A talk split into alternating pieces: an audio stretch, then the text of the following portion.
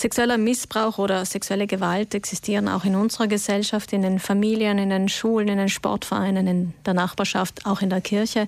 Die Aufarbeitung ist schwierig, weil es immer noch ein riesiges Tabuthema bei uns ist und wir sind quasi 20 Jahre hinten in Bezug auf Österreich, die Schweiz oder Deutschland, wenn es um die Aufarbeitung geht.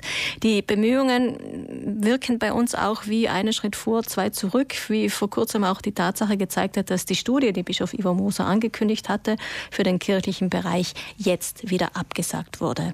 Der Filmemacher Georg Lemberg aus Tirol ist seit drei Jahren dabei, dieses Thema filmisch aufzuarbeiten, sucht äh, Betroffene, die sprechen möchten.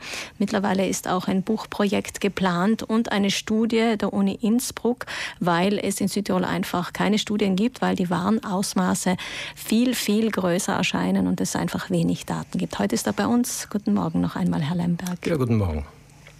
Ich habe schon gesagt, wir sind 20 Jahre hinten. Sie äh, haben eine Ahnung bekommen durch diese Filmarbeit. In welcher Größenordnung befinden wir uns denn? Haben Sie da ein Gespür entwickeln können? Ja, also äh, zunächst möchte ich sagen, äh, was die kirchliche Studie anbelangt, ist es natürlich sehr schade, dass anscheinend keine kommt, weil auch in Österreich war eben die, die Kirche da sehr rege. Da hat man schon um 2000 herum versucht, reinen Tisch zu machen und später mit der Klasnik-Studie. Also es gibt eine Reihe von Initiativen und äh, jetzt in Südtirol keine Studie zu machen von der Kirche aus, wäre natürlich wieder ein Schritt zurück. Ähm, Gott sei Dank äh, hat uns dann der Landeshaupt, Landeshauptmann Kompatscher und die Landesrätin Deeg für das Buch und für den Film und auch für die Studie da sehr äh, unterstützend unter die Arme gegriffen. Da haben wir sehr sehr wir auf offene Ohren gestoßen. Äh, da muss ich mich ausdrücklich nochmal bedanken. Das Ausmaß ist meiner Meinung nach ähm, enorm. Bei mir haben sich mittlerweile über 45 Menschen gemeldet ähm, und von denen kennt jeder wieder drei andere. Es ist mir meiner Arbeit sechsmal passiert, dass mir völlig unbeteiligte Menschen, ähm, die mit dem Thema gar nichts zu tun gehabt haben, ähm, ihre Erfahrungen damit erzählt haben. Die sind am Ende des Gesprächs immer leiser geworden und haben gesagt, ja, sie sind auch betroffen. Also äh, die, die Südtiroler Gesellschaft, die sitzt da vom Eisberg und ich bin dort gerade äh, am Gipfel und ähm, bin gerade dabei, so ein bisschen den Teppich anzuheben, unter dem noch alles verborgen ist. Tabuthemen sind bekanntlich vor allem für jene extrem schwierig, die betroffen sind, also die von der sexuellen Gewalt, vom Missbrauch betroffen sind und waren. Aber das Tabu nützt natürlich auch, die Täter zu schützen statt die Opfer. Und deswegen vielleicht auch die Tatsache, dass es fast keine Anzeigen in diesem Bereich gibt. Ja, also von den 45 Menschen, die sich gemeldet haben, hat also fast niemand sich getraut, eine Anzeige zu erstatten. Und die wenigen, die das gemacht haben, haben das irgendwann einmal entnervt aufgegeben.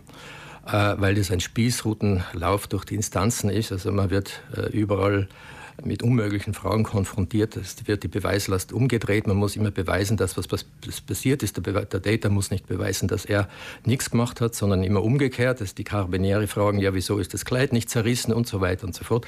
Also äh, das führt dann dazu, dass die wenigen, die, die ähm, sich also die Anzeige erstattet haben, irgendwann einmal aufgegeben haben, äh, Täter haben dann vielleicht äh, eine Vorstrafe und, und Annäherungsverbot. Ähm, aber es bleibt den, den, den Betroffenen nichts anderes, äh, als wie weiterhin in Angst und Schrecken zu leben. Die Anzeigen sind natürlich das eine, Herr Lemberg, das andere sind aber auch, dass sich in diesen Strukturen, in denen wir leben, doch viele auch kennen. Das heißt, da würden wahrscheinlich ähm, Welten zerbrechen, das ist schon klar. Deswegen frage ich noch einmal, es geht auch darum, die Täter zu schützen. Ja, das ist eben genau der Punkt. Ähm, die überlegen, also die betroffenen Menschen überlegen sich natürlich hundertmal, gehen sie mit ihrer Geschichte an die Öffentlichkeit, erzählen sie es den Angehörigen, den Eltern, den Kindern, wenn eben der Onkel, der Vater, der äh, Dirigent vor der Musikkapelle, der Bürgermeister, der Pfarrer betroffen ist, äh, weil sie genau wissen, es geht danach eben ein Riss quer durch die Gemeinde, ein Riss durch die Familie. Äh, also das ist natürlich in Südtirol wirklich sehr, sehr schwer, damit ein Outing zu machen. Das ist alles noch hermetisch verschlossen. Sie haben jetzt 45 Menschen getroffen, die darüber reden. Ich nehme mal an, hauptsächlich Frauen. Wie leben diese Menschen? Oder haben Sie ein Beispiel für uns, was da an extremen Situationen im Moment da ist?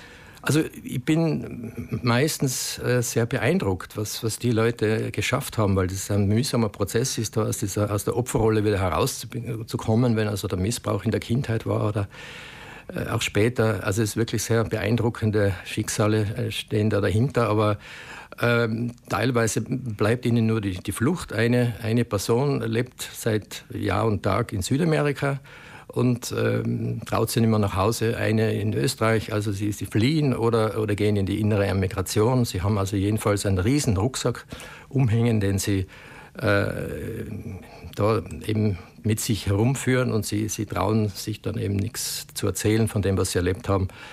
Äh, tragen das herum wie eine, eine geheime Krankheit sozusagen. Aber es gibt sicher auch Situationen, wo man sich nach wie vor schützen muss weil der Täter vielleicht im gleichen Dorf lebt oder an, im nächsten Haus?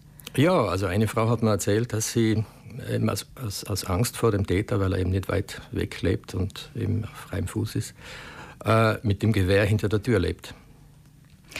Sie beschäftigen sich jetzt seit drei Jahren mit diesem Thema sexuellen Missbrauch. Die wahren Ausmaße, sagen Sie, sind enorm. Was wäre denn eine sinnvolle Herangehensweise, mit diesem Eisberg, von dem Sie sprechen, umzugehen? Ja, also das ist unsere Idee. Wir wollen also nächstes Jahr äh, mit dem Film und dem Buch das Thema zum ersten Mal eben auf den Tisch legen, ganz offiziell, dass ein, ein Diskurs angestoßen wird, dass eben genauer hingeschaut wird. Das wäre halt so mal der erste Schritt, dass man es zur Kenntnis nimmt. Äh, das gibt es bei uns auch. Und jetzt ist halt die, die Frage, wie geht man damit um?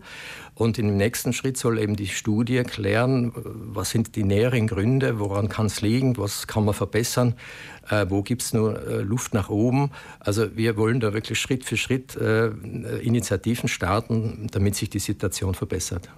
Vielen Dank, Georg Lemberg, Filmemacher aus Tirol. Aufmerksamkeit hat er erregt mit dem Film Das versunkene Dorf. Und äh, jetzt gerade ist er dabei, Filmarbeiten zu machen für das Thema sexuellen Missbrauch. Das Buch wird, wie wir gehört haben, voraussichtlich nächstes Jahr erscheinen. Der Film hoffentlich nächstes Jahr abgeschlossen. Die Pandemie hat natürlich die Dreharbeiten immer wieder verzögert oder erschwert. Alles Gute, Herr Lemberg. Vielen Dank.